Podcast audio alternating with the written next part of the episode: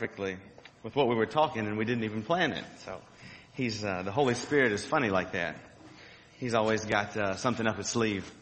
Well, let's do this. Let's go to the Lord in prayer and then if you'll take your copy of God's Word and turn to Proverbs chapter 4.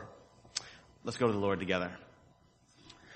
Father, you indeed are an all-consuming fire. But God, you tell us that if we will call on the name of your only begotten Son, that we can boldly approach your throne and we can come before you. And so, Lord, I pray that today that you would draw us closer to you. Lord, I pray that if there's anyone here who doesn't know you uh, as their Lord and Savior, that, uh, that that would happen today. And God, I pray that uh, as we we spend the rest of this appointed time together, God, that you would change us to be more like your Son, Jesus Christ. And we ask these things in His name. Amen. Well, we're in Proverbs chapter 4. This is uh, probably my favorite proverb, uh, and my favorite part of the proverb comes at the end. Uh, being a pastor can be an incredibly uh, awkward at times where people are always asking what your favorite verse is. They're always asking you questions about the Bible which is all good, but uh, I really enjoy a lot of different parts of the Bible, and I don't have one that's overwhelmingly my favorite. Uh, you're welcome to judge me if you want to, but I just don't. Uh, I like, I it just depends what I'm studying. So my favorite verse probably changes uh, throughout the week and month and the year. But if I had to pin down, if you if you pin me down and you said, "All right, what's your absolute favorite verse?" If one that you like more than any other, it would probably be in Proverbs 4 for now. Uh, and I'll tell you when we get to it. But it's going to be at the tail end. So here we go, Proverbs 4. Let's read together. Listen, my sons, to a father's instruction. Pay attention and gain understanding. I give you sound learning, so do not forsake my teaching. When I was a boy in my father's house, still tender, and an only child of my mother, he taught me and said, as you guys know, Solomon is the writer of, of Proverbs, and Solomon sets aside this little, this little proverb and he says, listen my son to a father's instruction. And so he takes his boy by the arm and says, listen here son to a father's instruction. As you guys know, Solomon is going to be uh, the wisest man in the world. God comes to Solomon and says, ask for whatever you wish and I'll give it to you. And Solomon says, and this is incredibly humbling. Solomon is probably 30, 35, somewhere in there. God says, ask for whatever you want and I'll give it to you. And Solomon tells God this. He says, I am but a boy and have no idea how to rule your people. Please give me wisdom so that I can do a job well done. And you think, wow, Solomon's 30, 35 years old. God comes to him, ask, says, ask me for whatever you want. And Solomon says, I'm but a mere boy and I don't know the things that I should know. Something going on out there? You guys are looking puzzled. Talk to me. Do what? All right. No, something, something funny is going on. You guys are looking around. All right. No worries. They might hear something. I don't know. Here we go. Anyways, we'll get back on track. So Solomon's, Solomon says, I'm but a mere boy. I don't know what's going on. And you have to remember that Solomon is David's son. Now, a lot of times we think of David and you think of all the, the poetry that, that David wrote. You think of all the, the, the non-manly things that David did. But the reality is, is that David is an absolute man's man. Uh, they would go out into battle and David would kill thousands of people single-handedly they would go, they would come home from battle, and when the whole, the whole country and the whole army is, is parading in front of the town, the people would applaud Saul. Remember, Saul was the king before David. They would applaud Saul and they would say, all, all hail Saul, you're so great, you've killed thousands of people. And then later on in the parade procession, David would come by and the, the, the, group of people would just erupt into all of this praise and they would say, oh David, twice as much as they did for Saul. David, you are so incredible. You've killed tens of thousands of people. And that's one of the things that made Saul upset at David to begin with. So anyways, here you have this man David, absolute man's man. David had this group of friends uh, we had uh, dinner with with John and Velvet last night, and we were laughing at our five boys because they're about the only five boys in the church, and we were laughing that they were all riding their bikes, and all the other little kids in the neighborhood were going to go inside when they saw our kids riding bikes because they were they looked like this little gang. But anyways, David ran with this gang of men that were so grand, they were called David's mighty men. And if you read about David's mighty men, one of them gets ticked off at something, grabs a, grabs a dead animal bone and just goes and defeats the whole army like it's nothing. Most people pick up a sword, pick up a gun, pick up a machine gun, something wild, and go out and fight. This guy just picks up a bone and goes out and, and, and cleans house. So this guy David is an absolute stud when it comes to men. And David taught Solomon. So much so that Solomon grabs his boy and says, listen son to a father's instruction. When I was a boy on my father's knee, this is what my father taught me. Quick, quick application. The teaching that your children get about the things of God, do they come from you? Where do your children learn most about the things of God? Is it within the inner workings of your family? Or do you bring your children to church so that they get everything they need? America's spiritual foundation is heavily built on the backs of ladies who teach Sunday school and men who teach Sunday school. So often we bring our kids to church and expect them to get filled up with what they need and then we go home and we go about our weeks as normal. But we, as parents, need to be diligent to make sure that we take our children, set them on our knee, and we teach them the things that they need to be taught, not just drop them off at church. One of the things that, uh, I don't know if you guys know this or not, how much you keep up with how the church is progressing, but one of the things that churches have done recently, when I say recently, the past 60 years or so, is they've developed this new position in the church called a youth minister or a youth pastor. And this is a guy that we hire as a church to teach our kids uh, the ways of Christ.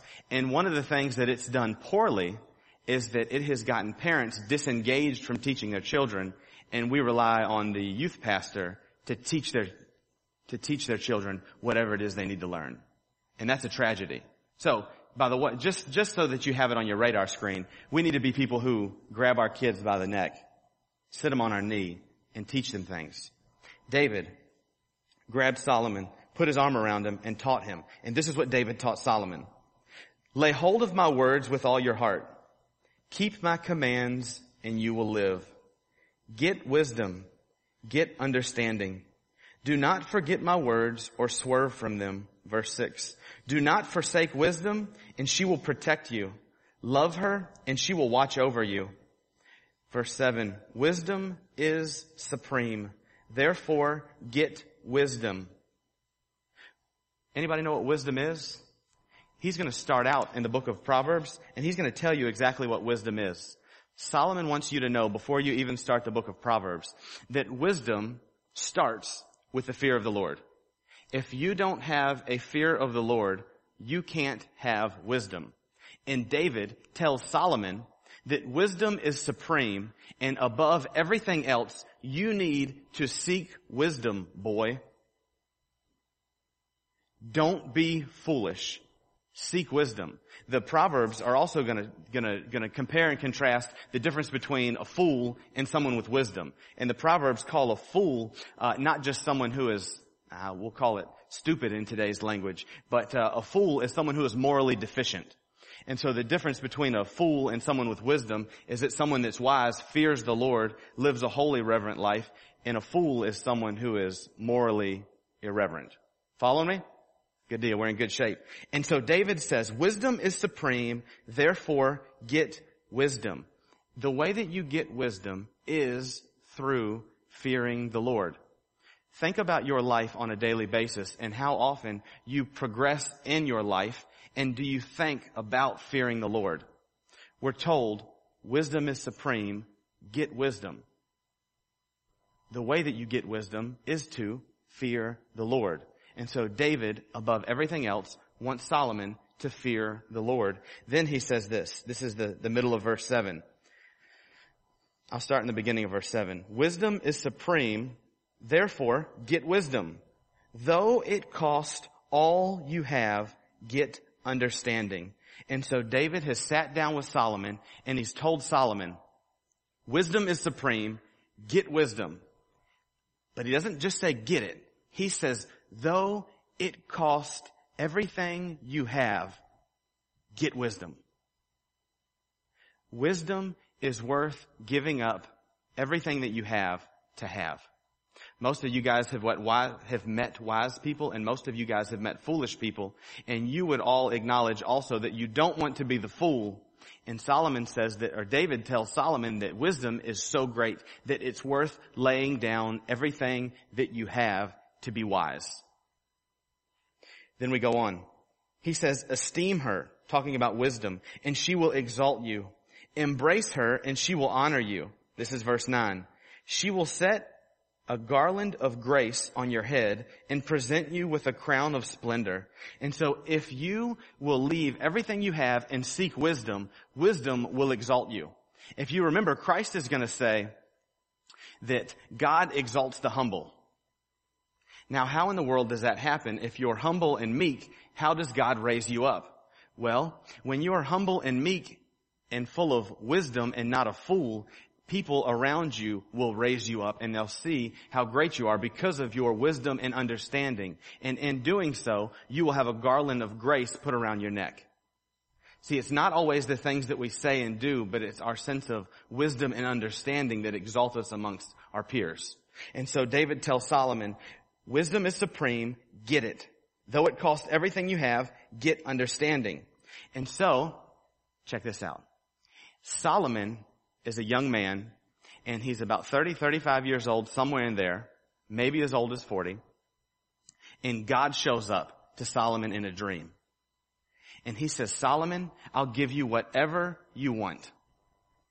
And Solomon says, I want a Porsche. All my friends are riding ponies and I want a Porsche. That's what I want. No, he doesn't say that. He doesn't say, I want a ton of money. He doesn't say that I want honor and glory and all of those other things. Solomon knows that dad said above every single thing else in this world that I was to get wisdom. And so Solomon says, God, I want wisdom. He wanted wisdom because dad pulled him aside, set him on his knee and said, son, above everything else in this world, you need to get wisdom.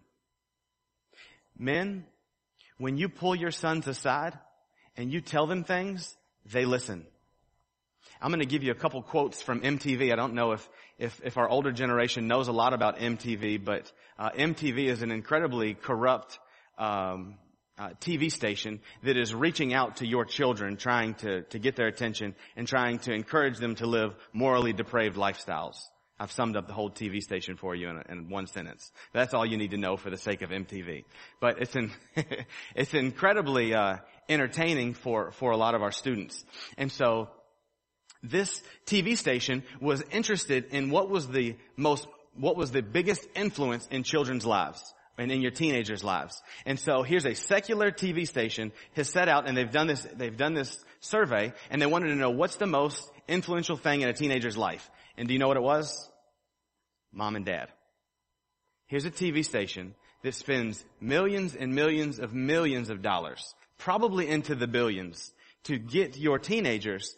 And when they surveyed your teenagers, what they found out was that you are the most influential thing in their life. And sadly, some of the most distant things in a teenager's life is mom and dad, is grandma and grandpa. We're around, but we're not invested and engaged in their lives. And here's Solomon, wisest man in the world. He knows when God shows up, dad said get wisdom, so I need to get wisdom. Moving on. Verse 10, listen my son, accept what I say, and the years of your life will be many.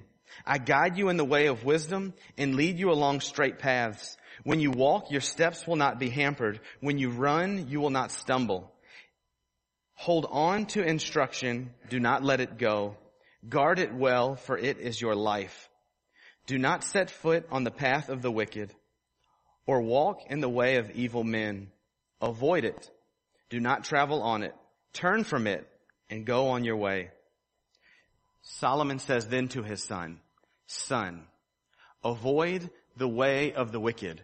Don't walk with wicked people. You are to avoid them at all cost. And why do you avoid wicked people at all cost? because they will make you stumble and they will make you fall. He doesn't say, hang out with them a little bit, observe the things that they do, and then don't do them. He says, stay away from the wicked at all cost, or they are going to make your feet stumble. Now I'm moving on, because I want to get to the end of this section. But real quick, when it comes to wisdom and understanding, and if you understand that the fear of the Lord is the beginning of wisdom, and that if you're going to fear the Lord, you're going to live an honorable life, uh, this honorable life and the garland that wisdom puts on you is absolutely priceless. Uh, God definitely does have a way of making you walk and your feet not stumble. I have a really good friend of mine who's planning on moving to Wake Forest in about six months. And his wife, he's just recently gotten married and so they're, they're, they're looking for work, they're looking for employment. And his wife just picked up a really good job uh, as a school teacher.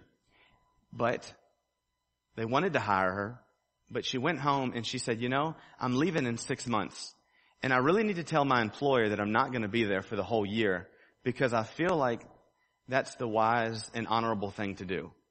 I'm going to be hired for a job, but I'm going to have to leave in the middle of it. Now, I don't have a job now, and I want one. I want something that pays the bills, but I cannot with a clear conscience take this job. So she goes to her employer, and the employer says, I appreciate you telling me that. Uh, let me look at a few other candidates, and then if none of them work out, I'll call you back. So she had a job, then she turns the job down because she wants to do the wise thing as a Christian and be honorable and above reproach. And so her husband calls me and he tells me this. And I just get this big smile on my face because I'm excited that they've done the right thing because what's more valuable than having money and riches is that now this couple is walking with wisdom and understanding and when they go to bed at night, they can rest their head on their pillow knowing that they did the right thing. And they've got hope and they've got peace about the things that they're doing. And those sorts of things, those, those garlands of grace that God puts on you when you conduct yourself this way are absolutely priceless and they are more valuable than silver and gold. Then he says in verse 16, after he tells you to avoid evil people, for they cannot sleep till they do evil. They are robbed of slumber till they make someone fall. That's why you avoid evil people. Because they can't sleep till they do evil. They're robbed of slumber till they make someone fall. They eat the bread of wickedness and drink the wine of violence. Teenagers, students, you wonder why your parents want you to be in by 10. You wonder why they want you to be in by 11. Sometimes you think midnight's too early to be in. Your parents understand something whether you realize it or not. They understand that nothing noble happens when the lights go out. When the sun goes down, there's not much honorable going on. So your parents tell you to be home in a reasonable hour to keep you away from wicked people. Because your parents know that wicked people, whether they say it like this or not, they understand this, that wicked people cannot sleep until they cause someone to fall. And your parents don't want you to be the person that falls. Because they know that bad company corrupts good morals. And so you think that they're old prudes because they tell you to be home at a decent hour. But they know something that you don't and they love you and they care about you. This is going to come up a little bit later. So, they cannot sleep till they do evil. Verse 18. Listen to this. The path of the righteous is like the first gleam of dawn, shining ever brighter till the full light of day. The path of righteousness like the first gleam of dawn. A lot of you farmers wake up probably before the sun comes up, because when the sun comes up, you're going to get to work. Uh, I don't like to wake up before the sun comes up. I'm not convinced that there's oxygen before the sun comes up. I think that the sun has something to do with it. Anyways, however, when I was in the army, when I was going through basic training, they would wake us up before dark. They would tell us to get dressed. It would be freezing cold outside, and we would start walking to God knows where. And so we're, we're walking and we're freezing and we're, and I don't know about the rest of the clan, but I'm praying that the sun comes up because I know when the sun comes up, it's going to get warm. Well, what do I learn?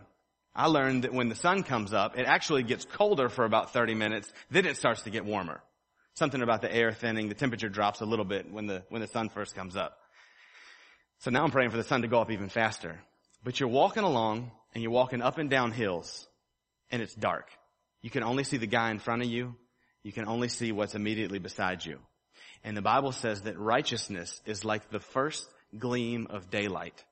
When you're walking down a path and the sun comes up and that first beam of the sun reaches out, it lights up the whole earth, at least all the earth that you can see. And it's incredibly beautiful. And righteousness opens your eyes to the things around you and you can see. Sometimes it's the first time you've been able to see in 12 hours. When you come to Christ and when you forsake other things and you try to get wisdom, your eyes are opened.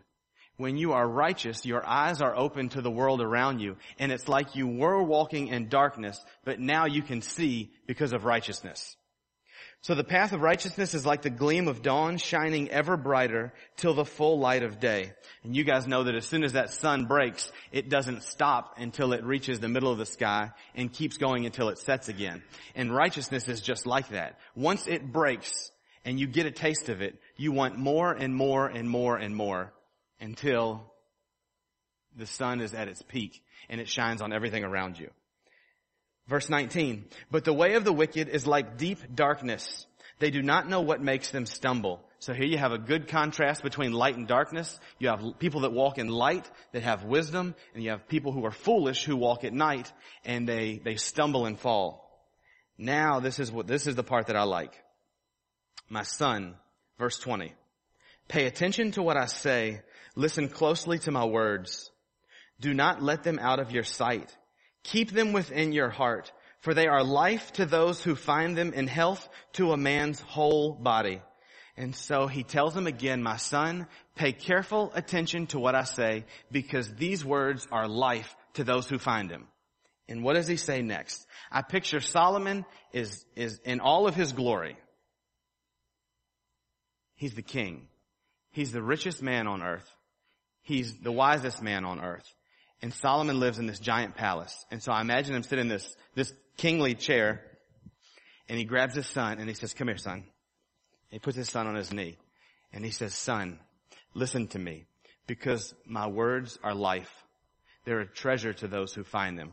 Son, above all else. So verse 23. Guard your heart, for it is the wellspring of life. And so he says, son, more than anything else around, listen to me. Listen to me, son. Guard your heart because from it flows the wellspring of life. And so Solomon wants his son to know that above every single thing else in this world, everything the world has to offer, all of the dangers of the world, he wants his son to do one thing mainly. Guard your heart. Think about what you do on a daily basis to guard your heart. Think about what you do on a daily basis to guard your kid's heart. What sorts of things do you allow yourself to see on television? What things what sorts of things do you allow yourself to listen to on the radio? What sort of things do you allow your mind to wander off and think about? There's two ways that you can guard your heart. Solomon's going to give a, a list of ways to guard your heart, but they boil down into two main things. Everything that you see and everything that you hear somehow make its way to your heart. Whether you want them to stay there or not, they, they affect your heart. And so the things that you allow yourself to see work their way to your heart, whether you realize it or not. So what sort of things do you look at on a daily basis? Those are the sorts of things that are eating away at your heart and you don't realize it. What sort of things do you allow yourself to listen to? Those sorts of things affect your heart, whether you realize it or not. If you're always looking at, uh, at other people's vehicles, now, last week I was a little, I was a little rough on you. Uh, this week we'll go a little bit of a different route. If you're always looking at someone else's truck and you're always looking at someone else's tires, you're going to want a big truck with big tires. Guaranteed.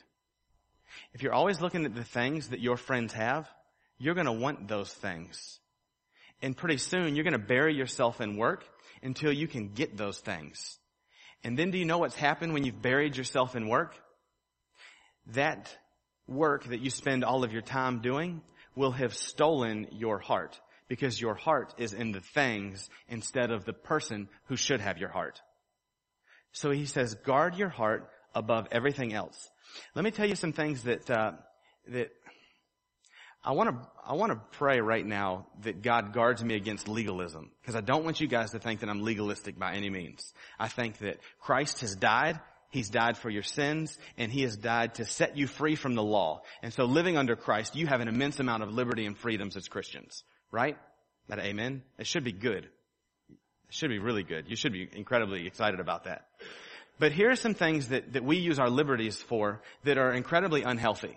And some of you are going to think that I'm, I'm wrong and you're entitled to that, but I hope that, I hope that this sparks up some good conversation. I think that the Christian culture has gone too far when it comes to movies. I think that we as Christians watch movies that we have no business watching. I think that we, we use a lot of our money to pay for tickets, to contribute to directors and producers producing things that are, that are garbage. There are some things that we as Christians should never set our eyes on. I have, uh, I have a lot of friends who have just recently gotten married at our last church. We were a part of a ton of weddings before we moved here. Do you know what never crosses my mind? I never, never have dreamed of this. Following a couple that's just gotten married and peeking in their windows on their honeymoon. Never dreamed of it. And you think, wow, why would you say something like that? We as Christians on a regular basis go and watch movies and we approve of the very same sorts of things happening. But it's Hollywood actors doing those acts and we think that it's normal. We'll go to the red box, we'll go to the movie rental store and we will rent movies and we will bring stuff into our house that we would never go out and see and with our own eyes. And so you think that it's weird when I say I've never thought about going and watching a couple on their honeymoon, but you, when you rent a movie, invite someone into your living room to do the same sorts of things that are abominable for you to look at yourself. Just to put it a little more bluntly, I'm scanning around to make sure there's no real little guys here. You should never watch a movie where you see another person naked. I don't know if this sort of thing's ever been said in church, but it needs to be. There's only one person that you need to see, and that's your spouse. And you don't need to see them until you are their spouse. Boy, that's amen. A lot of, a lot of dads, a lot of dads should have been amen in that one. Listen, we as a culture have approved a ton of things that are that are off the charts and that we should have no business approving. I don't know how often you listen to the radio, but if you will buy in to, um, I don't think most of you guys listen to rap music and such, so I won't even hit on it. But if you buy in to a country music radio station and the things that it says are important, and this is, this is, this is, this isn't even the, the bad part. Take a girl like Taylor Swift, and I'm not preaching against Taylor Swift. I wish I had as much talent as she had. If all your kids listen to is Taylor Swift, remember the eyes and the ears work their way to the heart? If you buy into all the things that Taylor Swift has to say, then your kids will think that their boyfriend breaking up with them is the worst thing that could ever happen to them. And that's a tragedy.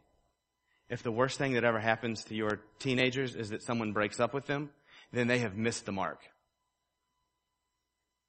We cry over boyfriends and girlfriends more than we cry about sin and, and, and doing things that are abominable to a holy God. And that's a tragedy. So I don't want to be legalistic. I want to name a few things so that you can see some of the things that I'm talking about. But we as a culture do not do well guarding our hearts. You want to know something that I don't do? Personally, I don't get on YouTube and surf around and watch cool videos. Every once in a while somebody will say, hey, there's a really cool YouTube video. You should go see it. And so sometimes I'll get on YouTube and I'll go watch that video. And then you know what I do? I get off of YouTube. Why? Because you know as well as I do, you're only two clicks away from being in over your head. And now your computer screen's full of garbage as opposed to somebody falling off of a skateboard, which was incredibly funny. And so it started out funny. Now it's abominable. And you're only talking about two seconds. You think your kids don't know how to get in trouble on a computer? You think your kids don't know how to, how to do certain things on their iPods? You've lost your mind. You have lost your mind. Trust me. Solomon says this, This is how you guard your heart.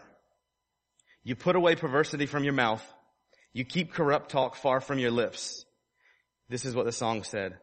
Let your eyes look straight ahead and fix your gaze directly before the Lord. So, you keep a guard on this. You want to guard your heart? You watch this thing. If you're always saying, I like, I like, I like, I want, I want, I want, this is a spokesperson for this. Out of the overflow of the heart, things come out of the mouth. The things that you talk about, if you're always putting people down, if you're always telling people how great you are, that's this. This is going to be a tell-all for this. So he says, guard your heart. Put away perversity from your mouth. Keep corrupt talk far from your lips. Let your eyes look straight ahead. Solomon's dad, David, was on a roof one day and he sees a lady bathing. You want to know how you keep yourself from seeing ladies bathing on roofs? You keep your eyes straight ahead. You be where you're supposed to be at the right time and you look at what you're supposed to look at at the right time. So he says, fix your eyes straight ahead and look that way. Listen, Christ is the goal. For you and I as Christians, being like Christ is the goal. Once you get saved and, and the Holy Spirit indwells you, the rest of your life should be being more like Christ and following Christ. And so He's the goal and you should keep your eyes fixed on Him and anything that doesn't help you become more like Christ, you need to rid from your life. So, you keep your eyes straight ahead. You fix your gaze directly before you Make level paths for your feet, verse 26, and take only ways that are firm. Christians shouldn't do sketchy things. If there's anything in or around you where you think, mm, I don't know how good this is going to be, you need to stay away from it as Christians. Only take ways that are firm. Don't swerve to the right or to the left. Keep your foot from evil. And so guys, as we finish up, you as a Christian should do everything that you can do to guard your heart. Listen, accountability is a great thing. You need somebody running this race with you to help hold you accountable. Now, I hope that you guys didn't tune me out when I started naming things that, that the Christian church has approved of that, that maybe you haven't heard before. And so don't hear me as this legalistic guy. What I want you to do is to actually take a look at real life and what's really going on and compare it to what this says and I want you to above all else get wisdom and guard your heart. Listen, Christ should have your heart. We should be people who are, are Christ followers, who are generous to those around us, not selfish self-seekers. Following me? And so Solomon says to his son, above all else, guard your heart, for it's the wellspring of life. Guys, when you wrap your whole life around following Christ, there is an immeasurable joy that comes from that. We serve a God who sent his son, Jesus Christ, to this earth to die so that you could be forgiven of your sins and I could be forgiven of my sins. So God takes on flesh, becomes a man, and dies in your place. You deserve nothing but, but hell, and he comes so that you can have immeasurable riches in Christ Jesus. And then he doesn't just die for your sins and make you his slave. He gives you joy. He gives you peace. He gives you all these other things. And he gives you his Holy Spirit living inside of you so that you can reach the world around you. And when we get on board with that, then all of this other stuff that he says guard your heart against doesn't matter anymore. But somehow we as Christians have lost sight of all of the things that God has done for us and we use those liberties to do incredibly foul things, and in turn we give our heart to them. And there lies the tragedy. That we serve the things instead of the creator. It's often said that God is, is like the best baker that there is. No offense. And He has for us these incredible desserts that He wants us to feast on. And we're out back eating mud pies when he's got these incredibly great things for us. And so guys, as we come to our time of invitation, I want you to pray and I want you to search your heart. And maybe you need to put up some guards in your life. Maybe there's some things that you need to guard yourself against. Maybe there's some places that you don't need to go anymore or some people that you don't need to see anymore.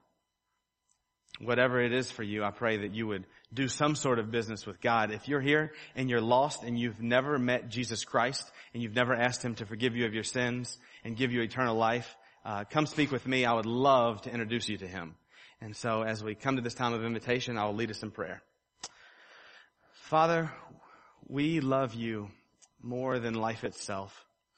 And we as your people pray that you would help us to guard our hearts God, I pray that you would help us to stay focused on Christ and the cross. And God, I pray that everything that comes out of our mouth would be an overflow of our heart that is so in tune and so in love with you that you just pour out of our mouths. God, I pray that we would be light in a dark place. And God, I pray that, that we would be light pushing back the darkness all around us. So Lord, I pray that you would transform us into what you want us to be. And Lord, I pray that we would be found faithful in your sight. And we ask these things in Christ's name. Amen.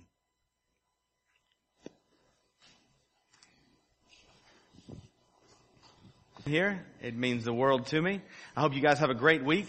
And uh, as you go throughout this week, I pray that you would uh, give some thought uh, to the things that we were talking about this morning. And there are some things that uh, that we need to put in place to guard our hearts maybe uh, we need to be more diligent as parents and grandparents in uh, guarding the hearts of the younger generation. And so, uh, just just give some thought to it. Let that still small voice, the Holy Spirit inside of you, work. And uh, the way that He gets louder is you obey the things that He says. I by no means want you to obey anything that I say. Uh, that's probably not completely true. But uh, He's He's the one I want you you chasing after. He's the one I want you listening to uh, the most. And so, Dr. Tarkington, would you close us in prayer?